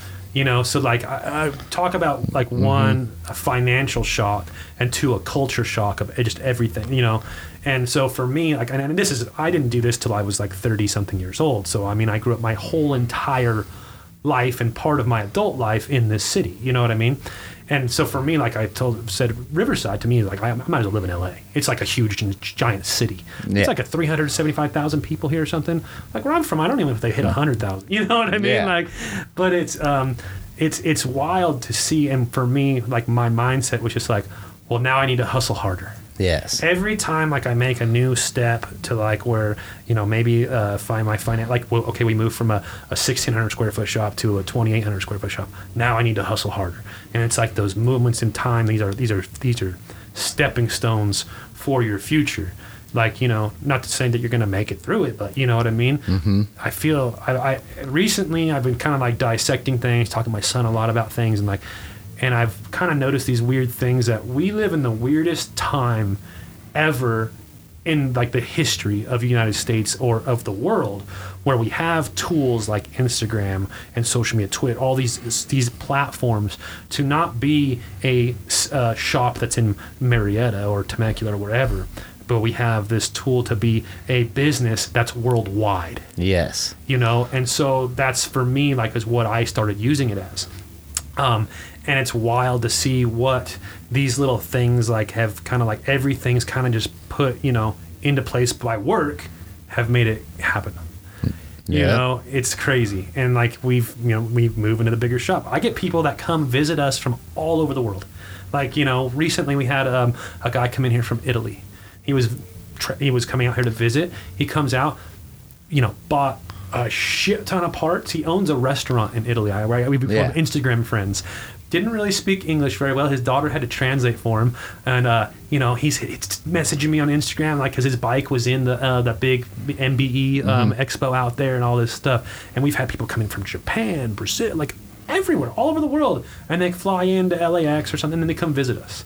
And how Yeah. that's so weird. Dude, well, well, on, on that point, to switch gears a little bit, it's amazing how uh, when when I was in Italy, I was at this Irish pub, and I had such a language barrier with a lot of the people, and uh, but like I saw an FXR outside, and I'm like, oh shit, and I just walk up to this dude who like you know had a vest on. I'm like, is that your FXR? And he didn't understand half of what I was saying, but he understood FXR, and then I showed him a picture of mine, and all of a sudden we're like best friends. Oh, yeah. you know. So it's just it's so rad how like worldwide motorcycles like it doesn't matter like what you ride, they like you have this commonality. Definitely. you know, Definitely. uh, And on it- two wheels. And in, in other countries, I think the Harley itself is uh, is harder to get there. And like I know, like Australia, I know a lot of a, a good handful of dudes from Australia, and the licensing to be able to ride a Harley in Australia is super expensive. There's like multi tiers to it. Like it's hard to get. And so, like, they don't have a bunch of like Harleys compared to like small little Yamaha things or you know Mm-hmm. whatever. Because on that one, you just need this one tier license, and you everybody can ride this like 75 cc or whatever the fuck it is. Yeah. you know, and it's not as expensive. Yeah, yeah. No, the Australia is pretty wild just with all their vehicle regulations and Yeah. how, how like the, the license plates need to be. It's a it's interesting when you go to like the dealer show and just see the international models and you know you're like, why is the license plate like that? Well, that's for Australia only, and you're like, Yeah. oh, it's okay. Like, Yep. They can't they can't move it. They they're very very strict. It is that is weird, Yeah. especially because Australia was like founded from like um, a bunch of criminals. but um, yeah, what a weird. My, my really good friend of mine that I've known for years and years and years, who actually used to be in this exact shop, um, sold it and moved to Australia, so he lives there now. Oh, and he's always like, "Come out and visit, come out and visit." I talk to him all the time still, and I'm just like, I definitely want to come out and visit, but man, there's a lot of poisonous things in Australia. Uh, yeah. I've seen pictures of spiders out there that are bigger than my dog. like, you fuck that, man. Yeah. I'm not Uh, about that life. Yeah, no, the, I, I want to watch them from behind the glass at the Yeah, zoo. exactly. I don't mind. I mean, he loves it out there. Um, but yeah, I don't know. We I will definitely visit him at one point. Um, but I don't know. I can't. I'm not. I'm not a spider guy. I don't like spiders. And just the amount of poisonous items in comparison to like here. I mean, what do we Yeah. got? Scorpions maybe and a black widow. Uh, Southern yeah. California, we're pretty like la- we don't have a lot of poisonous shit. Yeah. Well, I mean, uh, wasn't there some virus coming in, the sweeping sweeping the state recently? Uh, like, You I know. I think that's like political stuff. I, Yeah. I try not to. If I get it, I get it. Fucking whatever. You know, I don't know. I, I live under a rock. I try not to pay same. attention to I can't much. do that. I can't yeah. do politics and stuff. I have my own views, um, and it's really just common sense views for the most part. Like these fuckers are taking all of our money, but uh, I feel like if I ever get into politics, it'll just consume me so much. Oh yeah. Uh, you know, like I, I'll I'll I, I won't come out of it. Yeah. And then the next thing you know, I'm down the conspiracy theory hole. Oh man. I know That's- I know people that do that stuff too, and it's it's rough, man. It gets endless. It really does, especially with all these kooks on the internet. Oh yeah. Um, too much information. Too much. you know, I mean, trying trying to decipher through it all and you know to see And what's this people are can be very convincing too. So it's like hard to even know where the, to draw the line of who to believe and who not to believe. yeah. You know, like I, I I know a few people that run down this conspiracy theory hole pretty pretty decent, and um, I won't talk to them about it. you know, I don't. I, it doesn't interest me. Yeah. Like I'm not gonna sit here and argue with you about like these little things that this dumb kook on the on YouTube that has you know 10 million views for some stupid reason told you. Like, but there's I, I don't one I, I honestly just don't care. You know, two. I just there's no there's nothing for me there. There's ju- I think it goes back to you know C fucking one. I Yeah. don't fucking care. You know. I mean I know and like oh you should care. It's gonna affect your life. I get it. You know, but It doesn't affect my revenue or my sales. yeah, So, and, and, you know it's gonna affect my life regardless. yeah. I have this weird theory, like, and I'll, I'll tell you this theory because it's really, it, to me, it never made sense. I, I don't vote, I don't do any of that stuff because I don't feel that it matters. Okay, and and there's, I'm sure there's a million people out there gonna be like, you're an idiot. Okay, that's fine, but here is the exact reason why I don't. Are you ready? Let's see it. A few years ago, I was living in Fullerton. I lived in uh, right out right behind the Food for Less on uh, Euclid and um, what is that Orangethorpe, right? And that the night that you had to vote for the plastic bags. Okay, Oh. remember the plastic bag vote? Yeah. I went to the Food for Less the next morning. They already had the ten cent plastic bags. The next day, they already had them. Yeah. They knew that was going to happen. Yeah. They already had them. The next day, I had to pay 10 cents for a plastic bag, and it was a different plastic bag. They manufactured these fucking new plastic bags preemptively before the vote. You know what I mean? How? You mean to send these these companies are going to be like, I'm going to spend all this money on new plastic bags because we think it's going to pass? Fuck that shit. Yeah. They knew it was going to pass. They already knew this shit was already set in stone. I don't feel my vote matters. Yeah. No, that's a. Uh-huh. It's the dumbest shit in the world. I know. A plastic bag. Yeah, That's yeah. what made my decision. So I'm just like, fuck this. I'm just going to live my life. If I vote, or if I, if I would have voted no on the plastic bags, my one vote wouldn't have put it over. You know, they didn't say it won by one vote. You Yeah. know, like it wouldn't have done anything for me. So I'm just going to keep doing my thing. Yeah, no, I mean, and, and that's a, I've kind of always like with as much trouble as I've ever gotten in as a kid, or you know, just even what you can get away with with your parents. Like I've always learned that, you know, just try to work the best you can within whatever guidelines are, you know, out there, and just just hustle. Yeah. you'll you'll find a crack somewhere. Yeah. So, uh, somebody said, somebody told me one time sometimes it's better to ask for forgiveness than permission. yeah. Just like when we were doing the bike nights here. yeah, yeah, yeah. That's But- a that's a true statement. You know, Yeah.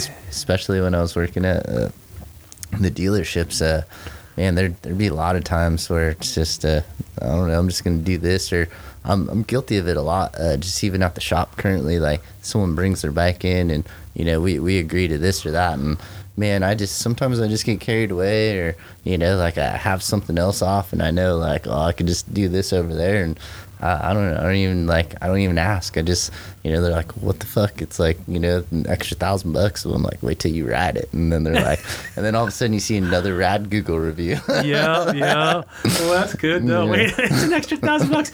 You'll see. I, I had this one guy who, uh, you know, like he, he had some damage to his bike, and so we were fixing it up, new bars and risers, and wanted fresh tires and a couple, just a couple pieces powder coated. Yeah. I ended up getting his wheels polished, powder coating the whole front end, this and that, and you know that that, that was the- that was the scenario where it was like, what do you mean it's an extra thousand bucks? Like, can I see a picture of the bike? I'm like, no, not till you show up.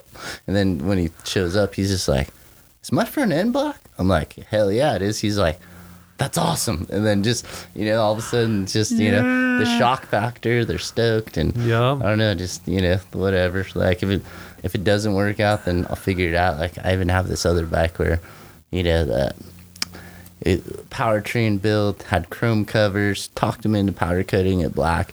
When I got to the powder coater, I'm like, oh, let's do these blue. And like, then I had to sell it on that guy, and that was a that was a that was a tough one. But the moment he saw the bike, he's just like, okay, I'm cool with that. Like, Oh, wow. Yeah, the you know that I, so many times just like I don't know, I just take it. But I look at it as like art, you know, like Oh, yeah, definitely. Like uh, like I'm the artist. You're you're coming to me. Like I didn't find you, so Yeah, it's like yeah. you know, like I You, want you to almost probably got to have him sign a waiver at this point. Oh no, I, I like the shock factor.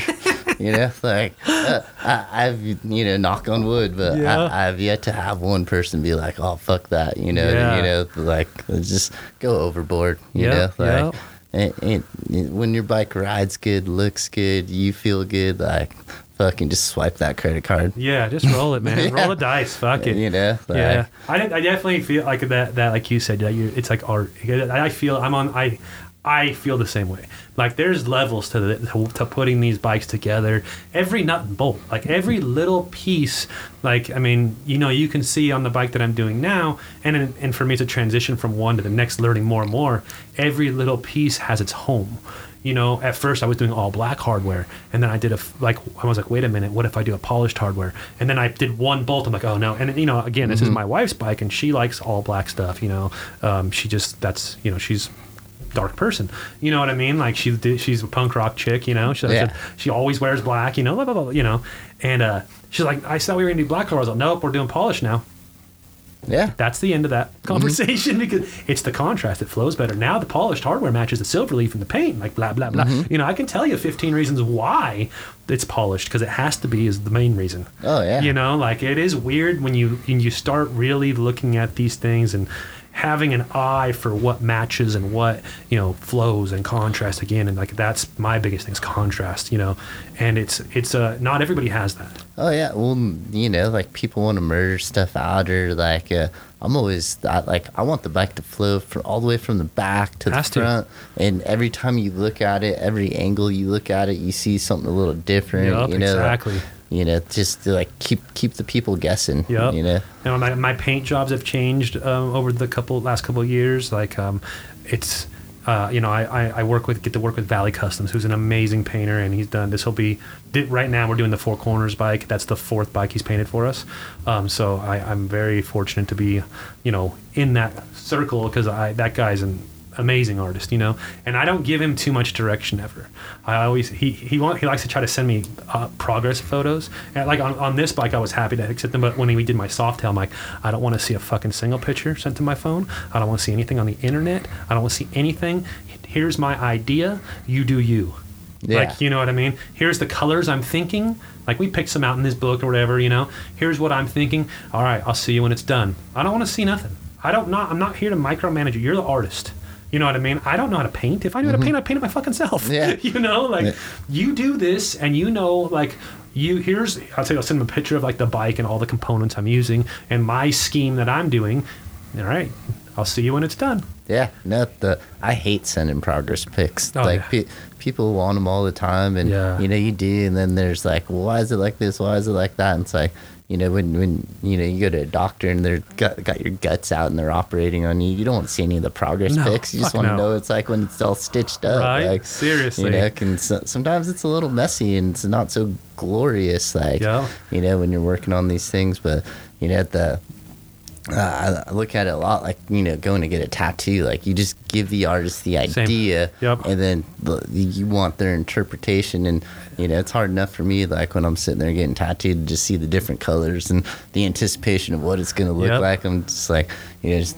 Just do your thing. Do your thing. Yeah, how- exactly. you want some of this? Nah, just just do your thing. Yeah. However it turns out, you know. Yeah, I've, I've been around, like, you know, I've been getting tattooed for a very long time, and I did tattoos for a long time and stuff.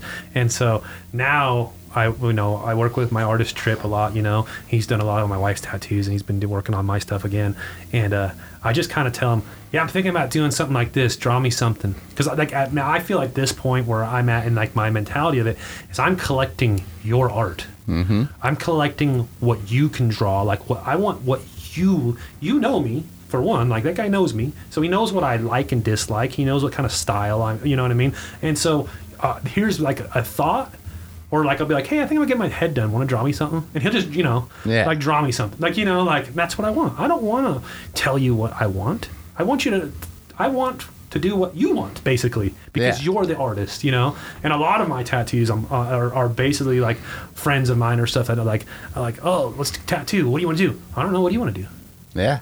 And in in my experience, when I was tattooing for a while, if when people like that, that was the funnest tattoo to do because now you're just doing something fun. Oh yeah. Uh, you know, I'm not trying to do this stupid fairy dust and dumb shit. You know what I mean? Like, and so it's it's definitely like that in the same kind of deal with motorcycles because some people think that everything goes together and this is going to be amazing, but the reality of it is no, these parts actually fucking contradict each other. Yeah, no, they, it, it's true. I, I I love it when someone just says, you know, that they just toss me the keys and they're like, I got twenty five hundred bucks to work with, like, and then it's like, okay, well, I'm gonna go ride your bike for like twenty miles, get a feel for it, Yep. and then I'm figure out what I can do, like, and get you the best bang for your buck out of that, Yep, you know, and keep in, and then they even get a better deal because, like you said, I'm, it's fun. I'm happy to do it. It's Yeah. like, you know, it's it's not a chore. I'm not. There's no like, oh man, I don't like this component or for whatever reason or you know, it's just like, it. You just get to do you, and then all of a sudden, so much more comes Yeah. out of it, and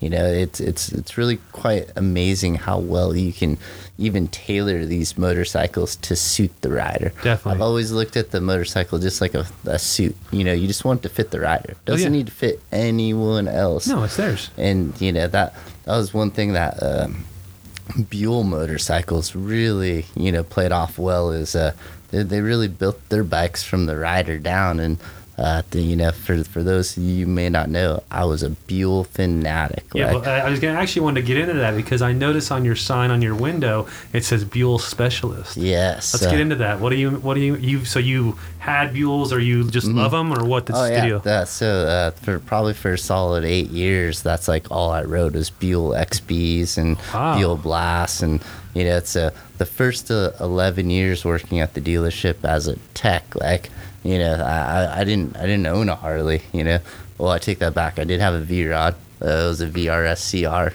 yeah, you know, I never the- rode one of those. They, I heard they're fast as fuck though. it's like a two wheel Porsche, you know, Yeah. especially that particular model had the inverted front end. It was the first Harley to have the Brembo calipers. Uh, Yeah. it, it was a it was a really cool model.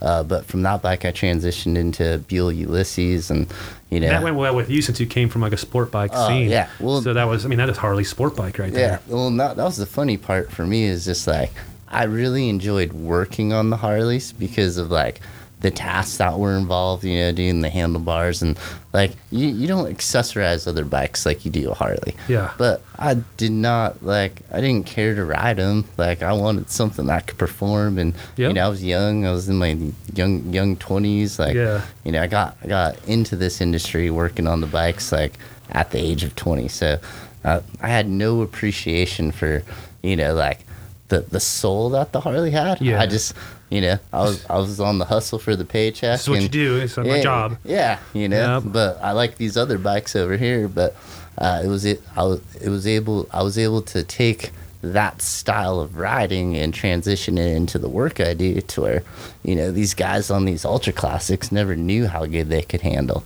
Yeah. You know, like just changing out some fork oil, tightening the right things, and you know, it's just for me that's fun is take something that's a sloppy jalopy and make it you know tight and right and Yep. now all of a sudden you got this dude who's you know going state to state on something that you worked on and then telling you about you know all the rad stories and you know the i got this one customer in particular i've been working on his bike for 15 years now Wow. yeah like, Same bike or multiple bikes? uh, so he still has the original one that Oh, he wow. got, you know, in 2005, and that one was rad because uh, that was one of those bikes where it was a, a PDI engine, big bore cams, and six-speed transmission, all like when the bike had two miles, like you know.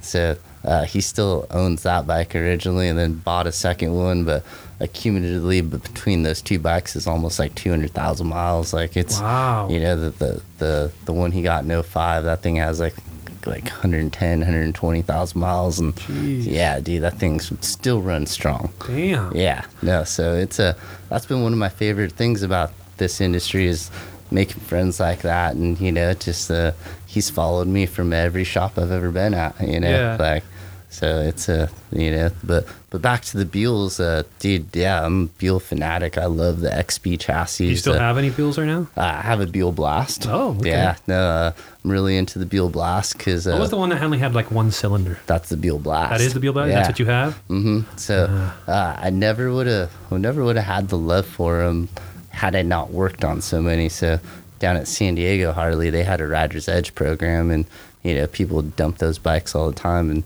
you'd have to do like a transmission repair. They Yeah, they'd yeah. bend the shift fork Yeah, or something. So, but you got to split the cases. So it's like. You know, you, and you could hammer out a transmission repair like start to finish in a day, but you know, you get, you get bored doing that. So why not like take the head apart, clean up the valves, and Yep. make these things run real good. And before you know it, dude, like, you know, I just got got super in tune with them, and dude, that that is probably one of the best bikes to fuck around on. Really? Oh yeah, it's just like I never, I've never ridden a Buell. I mean, I've seen a bunch of them, but I've never ridden one. Yeah, no, the I, I would definitely say get yourself like a if you were to ride one, the the Ulysses. It's a tall adventure bike type Oh, platform. but- about that. Yeah, dude, they're they're oh they're so ridiculous. Yeah. Like, yeah, that, that that's probably one of my favorite No, bikes. they're cheap now, aren't they? Oh yeah, you can pick them up for dirt cheap, fuel People injected. just want to get rid of them. Yeah, yeah, no, it's uh, but they're cool. But yeah, no, all throughout my career at the dealerships as a tech, uh, I was the go-to guy for Buells and V rods and you know electrical issues and you know everything in between. So Yeah. Well, it's funny to hear you say, uh, you know, a little bit ago that you were, you know, basically you came in this for the paycheck and stuff, and but now you're in it for the passion because it definitely shows. You know, I'm sure seeing from day one, like you said, I'm just here to work on these bikes, but I ride sport bikes, kind of thing. And now you're, you know, you're so meticulous. You're one of the most meticulous people I've seen out there um, with what you do on these on these bikes. I mean, so it definitely transitioned from paycheck to passion. oh yeah, yeah. Well, I mean the the passion for the motorsports was there, but the the Uh-huh. The passion for the Harley now is yeah, here, though. You, you know, so it's like it, it's cool, man. I get it, and Yeah. and I'll I'll tell you, it was a it was once I bought one to actually own. It was a '99 1200s, and uh, I Mm-hmm. a good bought- bike. Oh, dude, yeah, that thing was great. Like, and, and but it looked like an abortion when I got it. You know, it had like, you know, some some old handlebars on it, windshield, saddlebags. Looked like weeds been growing all over it. Yeah, and, yeah. uh, I rode that thing home like just you know 40 miles from the dealer I was working at to the house and just I was I was like in instant regret because I was like what did I buy like Oh, yeah. oh you know because you know I'm used to riding my Buell it's super smooth and uh, I literally like s- t- pulled an all nighter, staying up all night, handlebars, suspension, like completely redid that bike, took it out for a ride, and I was like, that's it. Yeah. I'm hooked. Yeah, that's the hard, that was the hard part for me because I mean, like I, I've said, I started doing old choppers first, you know. So I had a few a different one. My first Dyna was a Dyna Wide Glide, 1996. I went from my 69 Ironhead, sold it, and bought a Dyna Wide Glide. And I was just kind of looking for a bike that I could make look more like kind of like a chopper, but had a newer motor that I could, you know, travel basically, Yeah. you know, and go to shows because. And then I went from that to a shovel head, and then my shovel. I went from my shovel head to my Dyna that I still have. And that, like, and in my original idea for my Dyna was to make it like a shovel head, but now I got a twin cam, right? You know, apes and, you know, just clean, you know, kind of lowered and stuff. And Tony from Land Landspeed's like, before you do that, ride my bike. And I did it, and it was all over. This style, I mean, you know, everybody can say what they want with the Sons of, Sons of Anarchy shit and all that stuff, but it's the most um, rideable style. It's It- fun, it's enjoyable, it's comfortable, you know, like all of it. It's all there for this style of what we do with these bikes. Well, it's funny you say that too, because what really piqued my interest, like you know, I was I'd been riding the bikes at the dealerships for years. At this point, it's probably like I don't know. I want to say probably around sometime around 2010. Uh, had this one dyno that I was working on in the garage. It was a DX, and the, the dude, you know, let, let me do my thing because Yeah. usually every everyone wants to micromanage what you Oh, do. yeah. Finally, like th- this guy was just like, "Nah, do your thing," you know, and Wow. uh, he, he let me set that thing up to where it was so dialed. It was like the first bike that I had rode that was a Harley that actually reminded me of my Buell. And so yeah, I had had the interest for a few years, but it wasn't until I got that Sportster set up and I'm like, dude, I can ride this thing like it's a Buell. Like, and then, then, then the, all of a sudden it was just like, it really went from, you know, like, Yeah. okay, th- this is the, I always said motorcycles are a hobby with a benefit for me Yeah. because you know I never wanted a real job. Yeah, I just yeah. wanted a real fun job. I think that's where all the rejects come. All of us, kind like I- you know, the more people you talk to, the more people you, you figure out why they're doing this kind of work. It's all kind of like that same background, one way or another. Different stories, same deal. You know what I mean? Like never really. I mean, for me, I never had much direction in life. Not that you know, didn't have people trying to give me direction, but never really accepted it. You know what I mean? Never knew what I wanted to do. Had a job because I needed to make money you Yeah. know and it wasn't until i started doing this that i really realized okay this is what i want to do you know and i'm just in my 30s so Yeah. you know it's that's a rough like time you know that's hard i had kids i got you know you got bills you know this isn't fucking 18 fresh out of high school or 20 years old like Mm-hmm. yeah let's figure this out now no this is like you better figure it the fuck out like Yeah. because you gotta work man like there ain't no fucking there's no trust funds here you know I know. I, I remember moving to California with just like just a couple hundred bucks to my Yep. name, just and like a loaded toolbox, and you know here here, here I come. Yeah. I'm gonna hit the streets and. Man, I, I tried to like even apply at other jobs, get like second, third jobs, whatever. While I started off as a tech, but man, no, nowhere wanted to hire me. So yeah that's when the too green yeah the, the side hustle really just you know had to had to make it happen or put myself out there and you know it, luckily i ended up even becoming roommates with someone who already had something going on and you know he really like took me under his wing and i still attribute him to this day Same. like you know for you know gi- giving me that opportunity and between him and i we really flourished and you know then just time evolves and end up you know moving in different directions but yeah no he he kind of really like turned me on to overdrive of the side hustle Yeah, so you got to learn that. Like that's like I, I, I credit Tony for showing me. Like I always knew how to hustle. I've always had my little thing going down. You know, like little things that I've always done in my life to make extra money or whatever. You know, I've been. You know, I'm not. Again, I'm not stupid. So you know, you ain't. Mm-hmm. I ain't gonna make it on fucking this guy's 40 hour week, 50 hour paycheck. There's no way. Yeah. So you always got to have something. But man, I I really learned the hustle. Uh, when I started working, you know, t- with Tony from Landspeed, and that's damn man, I still use all that shit today, and you know, just trying to, like he says, sharpen it, sharpen it, sharpen it, you know. And uh, it's weird because like th- this this time in my life, this this last three years, I've been full time in this shit, is the only time in my adult life that I haven't had a side hustle. I'm just full into this. You know what I mean? This is all I do, and and I've even tried. I got I got one little thing going on, but it's really ain't doing nothing. You know what I mean?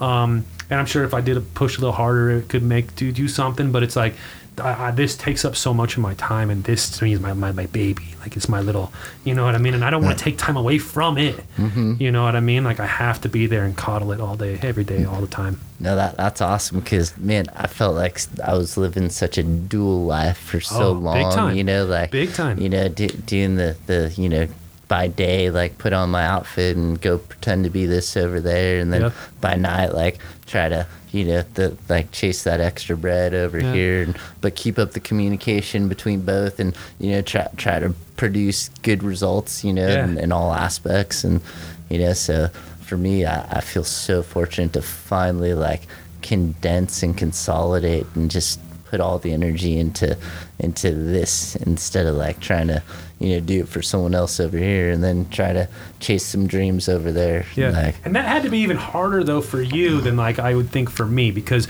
you weren't doing. I mean, for me, I worked at a sheet metal place. You know, I was a production manager at a fabrication shop. Right, completely different shit. And then I go home at night and I'm hustling Harley parts. Yeah. You're hustling Harley parts and going home and hustling Harley parts. yeah. Like so, you're doing t- the fucking same job at two different spots.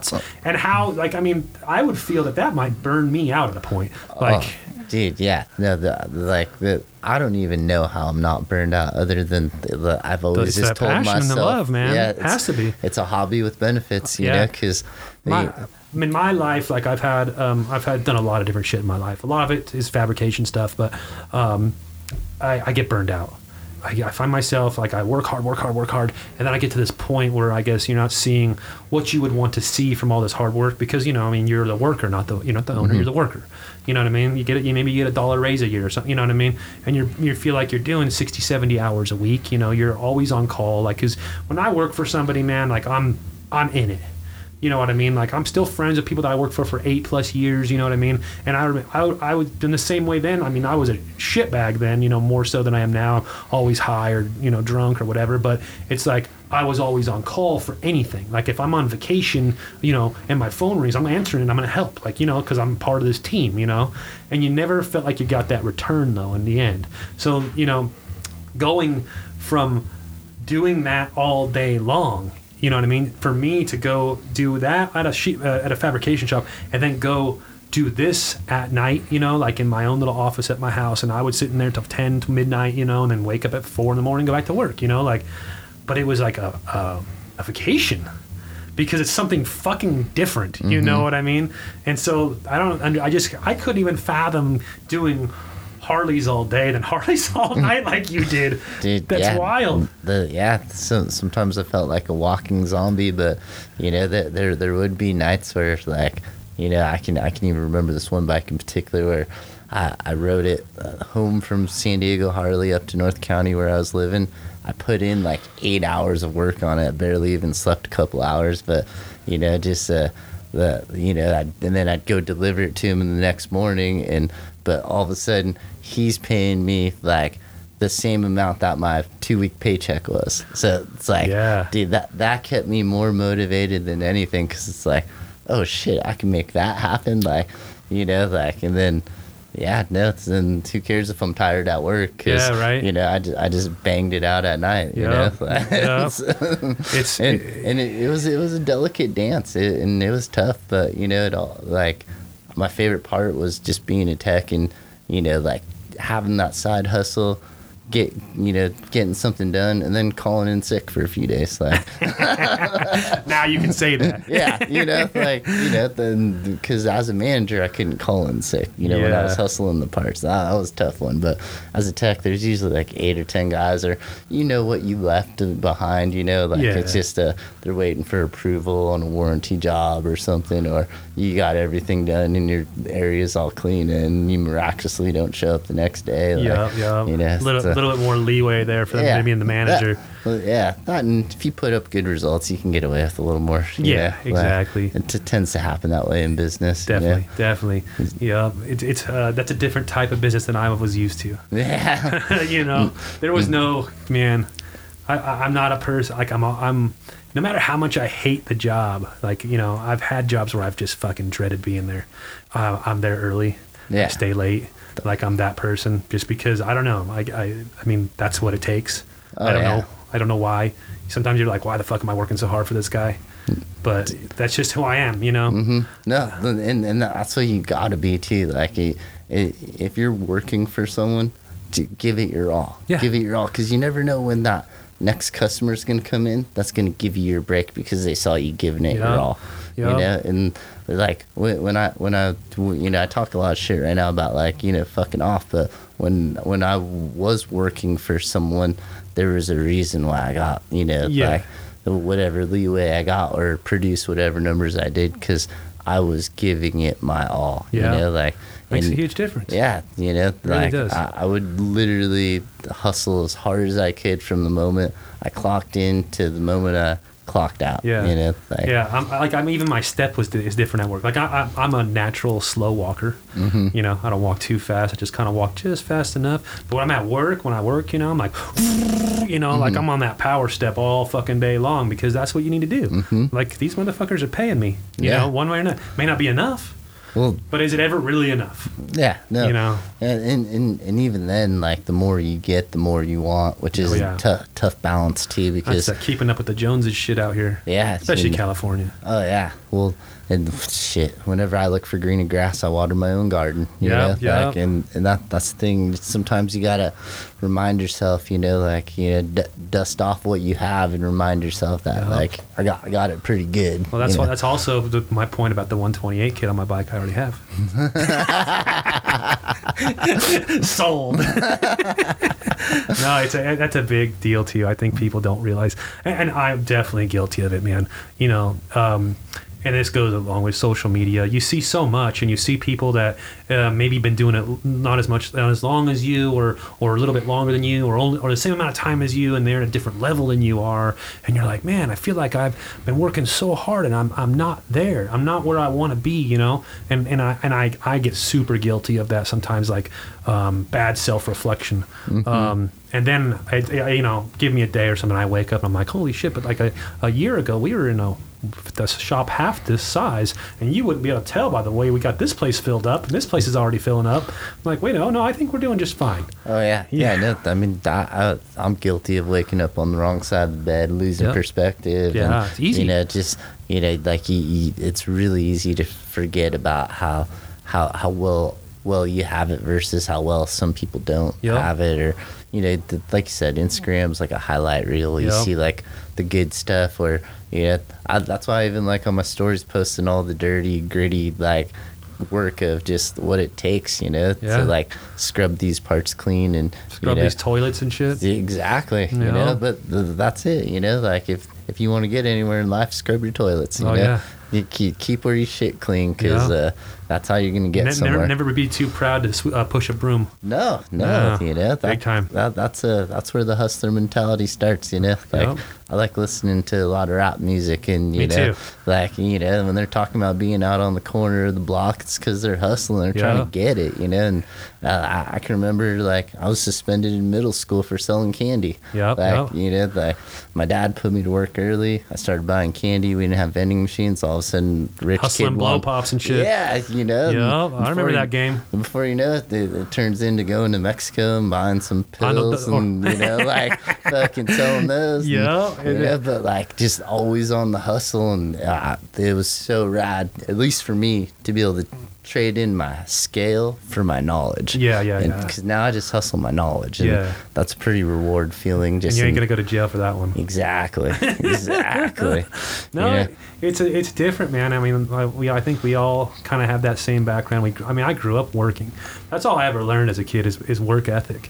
You know what I mean? And, and I'm not saying every day it's the best, but some, you know, but it's definitely you know my one thing I have. All I know how to do is work. Yeah. You know, I've been to, I've gone to college and shit. You know, I didn't finish, but I gone, I almost finished. Um, you know, I know how to do computer stuff and like all this. I, I'm, man, I one time I drove big rig water trucks on a fucking construction site up north for you know months at a time. You know what I mean? Like I've done so much weird shit in my life, like to make money, but it's like I just know how to work, man. I'm always gonna work. Like I always think, like if I won the lottery, what would I do? You know, you know, that's always people's thought. Yeah. You know, I'd still work. I'd Fuck still yeah. do this. I love this.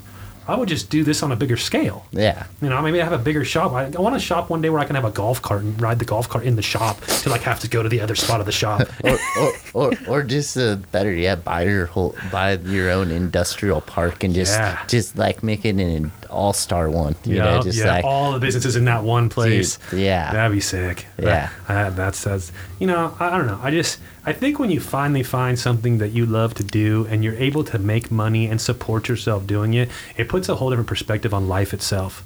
Oh, and for yeah. me, like I mean, my brain has changed so much from doing what we do on a daily basis, even the way I think about things and you know all of it. Like I feel like I'm always now I'm like trying to push my son to do stuff with you know he likes to play video games. I'm like, well, you better be streaming that shit then because these motherfuckers are making money doing that. dude, for real. If I was playing video games, I'd be streaming that shit too. So I don't know why you're not. Now he's streaming. You know, we're trying to get that moving for him. But it's just those little things. It's like, you know, I I, I guess, and I think we're all like that way. Also, I like to make money. Mm-hmm. You know what I mean? Like we, we all weren't running around in the streets fucking selling weed to not mm-hmm. make money. You know, Exactly. like Exactly. So it's uh it's that kind of mentality. Like I like to make money too. So that's mm-hmm. and now I'm I'm fortunate and, and, you know not from luck or anything. Only fortunate from hard work, such as mm-hmm. yourself, to be able to make money doing something we love to do. yeah, this ain't luck. No, That- that's for not sure. at all. You know, yeah, it's like- fucking not, man. If there's anyone out there listening, anything is possible. Anything. But but it ain't luck. it ain't luck. It's fucking hard work and fucking you know grinding shit the fuck out. You know. Yeah. I mean, don't, don't be afraid to stay up late either, because No. that, that, that's what that's what it takes. yeah. You know. I like to. I'm, I'm in that kick where I like to wake up earlier now. yes. You know, like uh, I don't stay. I mean, there's times where I'm up late doing stupid shit, you know, to making shit happen. But I like to wake up early. I don't set an alarm. I just wake up when I'm ready to wake up. But it's always between six and seven, We're just not mm-hmm. that early for most people. Some people are up at four in the morning and shit. But I, I did so years at four or five in the morning. I'm like mm-hmm. six and seven is my spot. Yeah. You yeah. know, and that's where I get up. We're here. You know, I'm here by eight nine o'clock, and and you know, we get we're here every fucking day.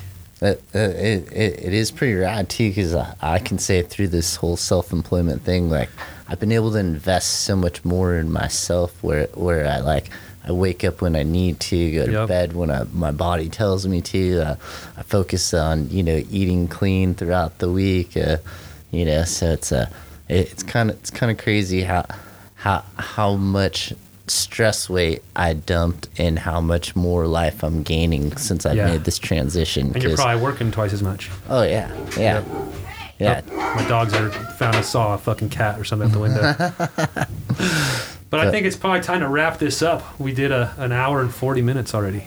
Oh wow, Yeah, it's Went- quick, went man. by smooth, It does. It does sometimes. real smooth. I definitely appreciate you making the trek out here, taking some time away from your shop to come out and bullshit. We're definitely going to do this again. I would like to get an update again here in the next few months. Hell yeah, no, I appreciate all the all the advice, all the support. Just Yep. you know, it's a privilege to have crossed paths with you and uh, Same, same. You know, develop this friendship. Yeah, rising tide floats all boats, man. That's right. Yeah. That's All right. right. Let's get after we talk. We probably actually need to start working for the day. all right, man. All right. This podcast is brought to you by Bare Knuckle Performance. Bare Knuckle Performance is proud to announce the release of their patent pending modular riser system. Utilizing a unique dovetail feature, their new flex risers allowed the user the choice between straight or pullback configuration, as well as innumerable choices of riser height and pullback dimensions. Height options between 4 inch and 13 inch will be available. Other options include various pullback measurements, 1 inch or 1 and 1 8 inch bar diameter, one piece or two piece bar clamps, ram mount ball inclusion, and mounting kits for dual gauge pod. All risers come with beautiful black anodized ARP fasteners. These are live on their site right now. Price is starting at 600 bucks. Right now, save 50 bucks and get free shipping. For more info, hit the site bareknuckleperformance.com.